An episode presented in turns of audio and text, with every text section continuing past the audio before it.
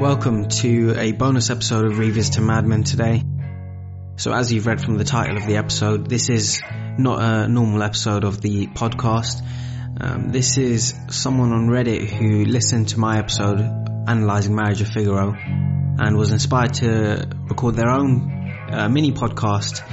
So he sent it to me and um, I thought it was great and I really want other people to listen to it. So that's what this is. And please, if you um, are ever inspired to do the same, do send it in to me. Uh, the easiest way is probably to email me at revisitingmadmen at gmail.com. I'd love to hear more people's thoughts. I hope you enjoy Reddit user Plaand, that's uh, P-L-A-A-N-D. I hope you enjoy his analysis. Let's get into it. I want to talk a little bit about the infantilization of men and the way that plays out in Mad Men in general, but also in Season 1, Episode 3, Marriage of Figaro in particular. It's an important theme for the series, and this episode gives us a lot to think about. A lot of the questions this episode raises are about what it means to be a man and what it means to be a married man in particular. We see two characters grapple with that question in interesting ways. Pete, who's faced with a choice between challenging himself to grow in his new circumstances as a husband, or returning to the petty, impulsive, and childish masculinity of Sterling Cooper, and Don, who is thoroughly stuck in that childishness, who is unwilling to be challenged, and who chafes against the way his marriage forces him to confront his own adulthood. But first, let's talk about the lemon ad because that sets up a lot of really important things. We spend a lot of time with it in the first act, and the way these characters relate to it says a lot about how they relate to their lives and their work. To put it in context, the Lemon ad was a real ad for Volkswagen, and it was revolutionary, or at least wildly successful. It used a grounded, down-to-earth style to present the product, and it leaned on irony and humor in a way that makes it one of the few ads, either real or imagined, that we see on Mad Men that still feels relevant today its revolutionary nature isn't lost on the show. It's treated as challenging. It's treated as iconoclastic. And the way these characters relate to that challenge is what's so informative about how they understand and act out their masculinity and their adulthood. The first we see of Pete is his return to work from his honeymoon. He enters the elevator alongside Ken, Harry, and Kinsey, who immediately start to rib him about his trip and the sex he presumably had with his new wife. This is really typical of the way that Mad Men treats the relationships between its male characters. They're often superficial and regularly couched in this sort of antagonistic humor. Men, when they talk to each other on this show, especially in the first season, tend to tease and bully each other. They act like children on the playground, and only very rarely do they connect on a deep or a personal level. Pete, for his part, seems reluctant to participate, and he actually shares something personal here. The way his view of Trudy and his relationship with her shifted during their wedding. His workmates react to this with visible discomfort. Harry deflects with a joke, and Pete finally gives in. He gives them a very mild account of the sex he had. But he's still clearly uncomfortable engaging in this conversation in this way.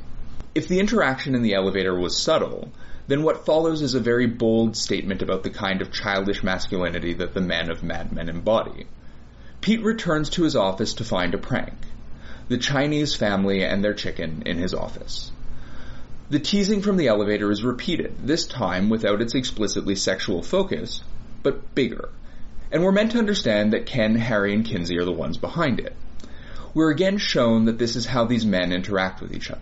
They're emotionally stunted and unable or unwilling to express themselves if their feelings diverge from a very narrow path of things that are acceptable to share. I want to take a second to look at the way Pete reacts to this and how this beat is played. When he opens the door, he doesn't appear shocked. He seems honestly kind of angry. He turns around and delivers the line, Who put the Chinaman in my office? as this sort of perfect one liner it feels unnatural and a little bit out of character, and I think it is. I think Pete is playing a role here. Whatever his feelings are about the joke his coworkers have played on him, he is expected to play this role. He's expected to be the good-natured butt of the joke, to say something witty, and to let everyone have their laugh. He responds to the expectations of others, and they shape his behavior. We've seen how Ken, Pete, Harry, and Kinsey interact with each other, and a big part of that has to do with the expectations they face. These people aren't friends. They're in competition with each other and they are expected to compete. Because of this, an antagonism shapes all of their interactions, and they wind up playing these childish games with each other. The fifth episode of season 1, 5G, is going to show us that very clearly. That antagonism isn't the only thing that shapes the childishness of these men. Their relationship to women and the role that women play in their lives also contributes. Let's think for a second about who works in Mad Men. So far, we haven't actually seen the men do very much work at all, and the women are working more often than not. We see this in Peggy and the other secretaries, we will see this in Joan, and we see it in Betty and the way she maintains the household. In Mad Men, women work and men play, and the men play very much because of the work that women do. The episode is asking Pete a question here. What does it mean to be a man, and how will he act out his manhood? Will his wife be a partner who helps him change and grow, or will she be his mother, working so that he doesn't have to? The vision of childish masculinity that Mad Men presents to us and Pete isn't a very flattering one. And I think we see that pretty clearly at the Secor laxative meeting, but maybe not for the reasons we might expect. Don, Kinsey, Harry, Sal, and Pete again wind up doing very little actual work. They smoke, crack jokes, complain about how difficult their jobs are, and spend most of the meeting talking about the lemon ad. The way they talk about it is important. The lemon ad works on a lot of levels, and its inclusion is significant because it's real. We are not meant to judge this ad based on the perspectives that these characters communicate. We are meant to judge those perspectives based on this ad. We, the audience, know that this ad works. It works precisely because it's challenging. It defies convention and marries that defiance to charm and self-deprecation. It takes the worst thing that people were saying about its product and owns it. It's self-aware and it trusts the audience to know that it's playing with convention. When Don and the others struggle with it, when they reject it, they are rejecting its challenge. They are refusing to grow, they are refusing to reassess their field or their work. They act like children choosing to stay as they are rather than embracing change. The only difference between them and real children is that real children have no choice but to grow. Pete arrives late to the meeting. He has a brief exchange with Peggy where he clumsily tries to express regret for their sexual encounter. Peggy tells him she understands that it never happened, and Pete enters the meeting, commenting that she doesn't need to buzz him in because the door looks a little bit open. The meeting wraps up quickly after Pete enters, but he's able to express his feelings on the lemon ad. He thinks it's brilliant. The episode again sets Pete at odds with the other characters. It frames him as open to the challenges the ad presents, willing, maybe, to grow and change. Roger's rebuttal that the idea of 99 cents represents brilliance in advertising really drives home this division as psychological pricing is older even than Roger, showing up in the last quarter of the 19th century. It's old versus new, change versus stasis. As the meeting wraps up, Pete tries to have an earnest conversation with Don, and the change in tone is like a truck shifting gears. The banter and teasing of the elevator and the meeting now grinds to a halt and Pete expresses to Don that he's enjoying married life, that Trudy is a lot funnier than he thought, and that he's looking forward to going home tonight. Don's comment regarding his cufflinks, that he was raised that men don't wear jewelry, and Pete's reply that he likes wearing his wedding ring, again reflects the tension between Pete and the other men. Pete, on his honeymoon, away from the competitive, antagonistic, childish masculinity of the office, has seen something different. Trudy shared something feminine with him, something that he now wears and needs to decide what to do with. In contrast with the antagonism that characterizes his other relationships, Pete is reaching out to Don here, trying to establish a substantive bond, like the one he's now seen as possible through Trudy.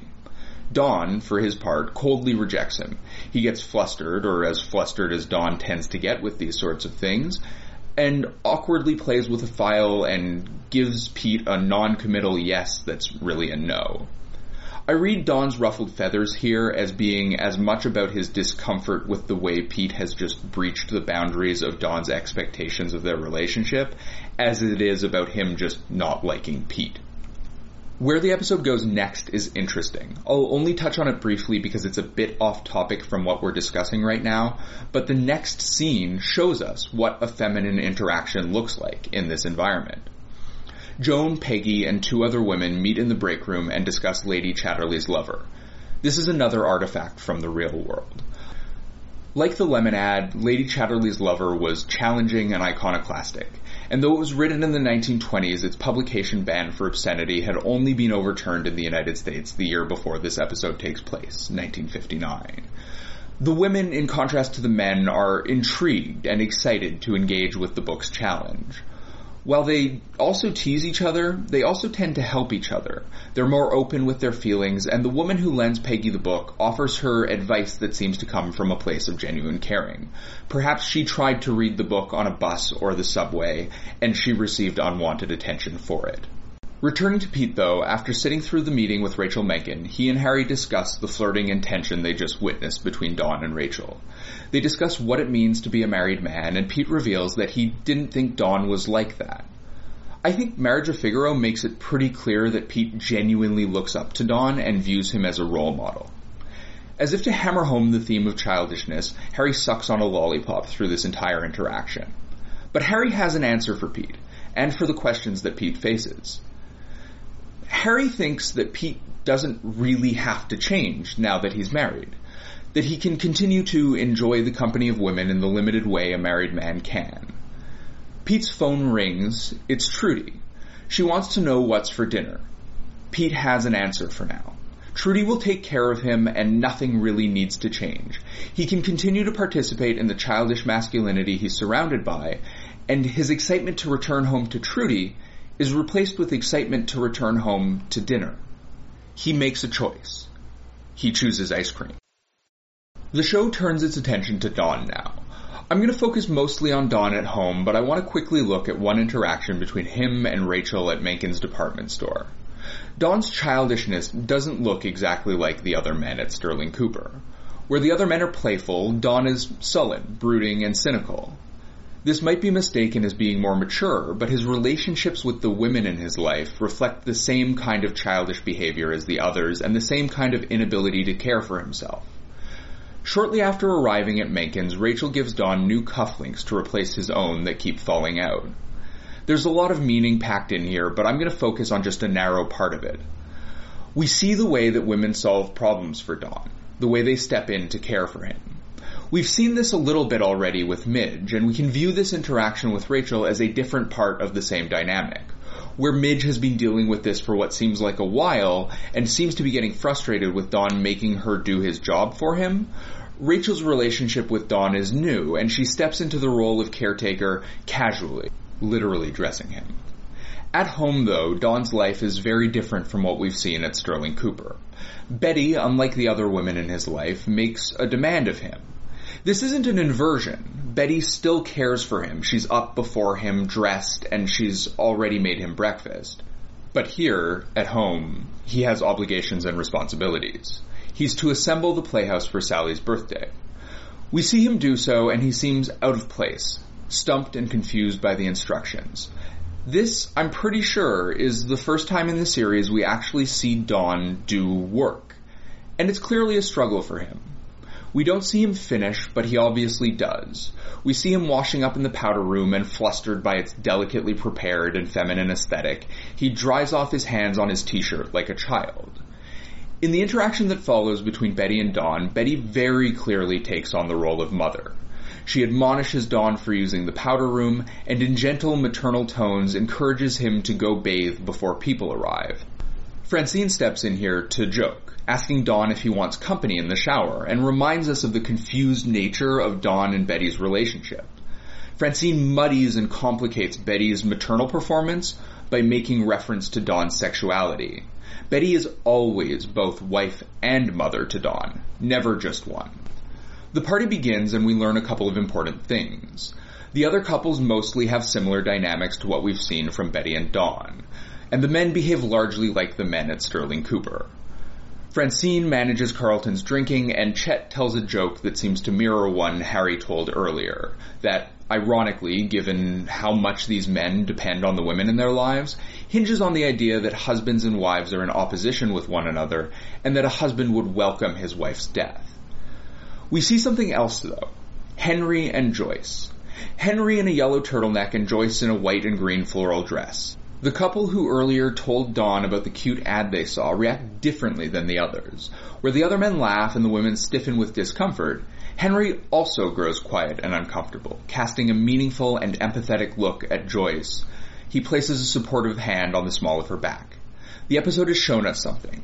Maintaining the kind of connected and empathetic relationship Pete briefly felt between himself and Trudy is possible. Here are two characters that have done it. Here's a man that's rejected the childish masculinity that surrounds him. Don wanders away and Carlton follows, commenting to Don that he seems to be well taken care of by Sterling Cooper, and asks rhetorically, we got it all, huh? Don unconvincingly replies, yep, this is it, as if deeply unfulfilled and still deeply uncomfortable in his own home. The show again shows us an interaction between women now. The wives, minus Joyce, have gathered in the kitchen, and in contrast to Don and Carlton's awkward small talk, their conversation is deep and substantive. They discuss their children, their husbands, and the feelings and struggles attached to those things. Joyce's absence here perhaps warns us that this dynamic is not entirely healthy either, and we'll see that in a moment as Helen Bishop, the divorcee, and her son Glenn have just walked in because that's what you do when the door is a little bit open. Helen Bishop shows us the way that the women of Mad Men are also bound up in expectations, and the way someone who violates those expectations is punished for it. Even though all these women have been hurt by the men in their lives and the roles that they've been forced into, they still treat Helen as the enemy for departing from her expected role. The party continues, and Betty places more responsibilities on Don. He has to pick up the cake from the bakery, and she asks him to film a home movie of the party. Don replies sarcastically, and Betty maternally chastises him that he bought that camera and he always forgets. He sighs his assent and sullenly trudges upstairs to get the camera. As he films the party, he captures two contrasting interactions. The first is Carlton hitting on Helen Bishop, embodying the same kind of masculinity that Don has embraced. The second is a powerful and intimate moment between Henry and Joyce.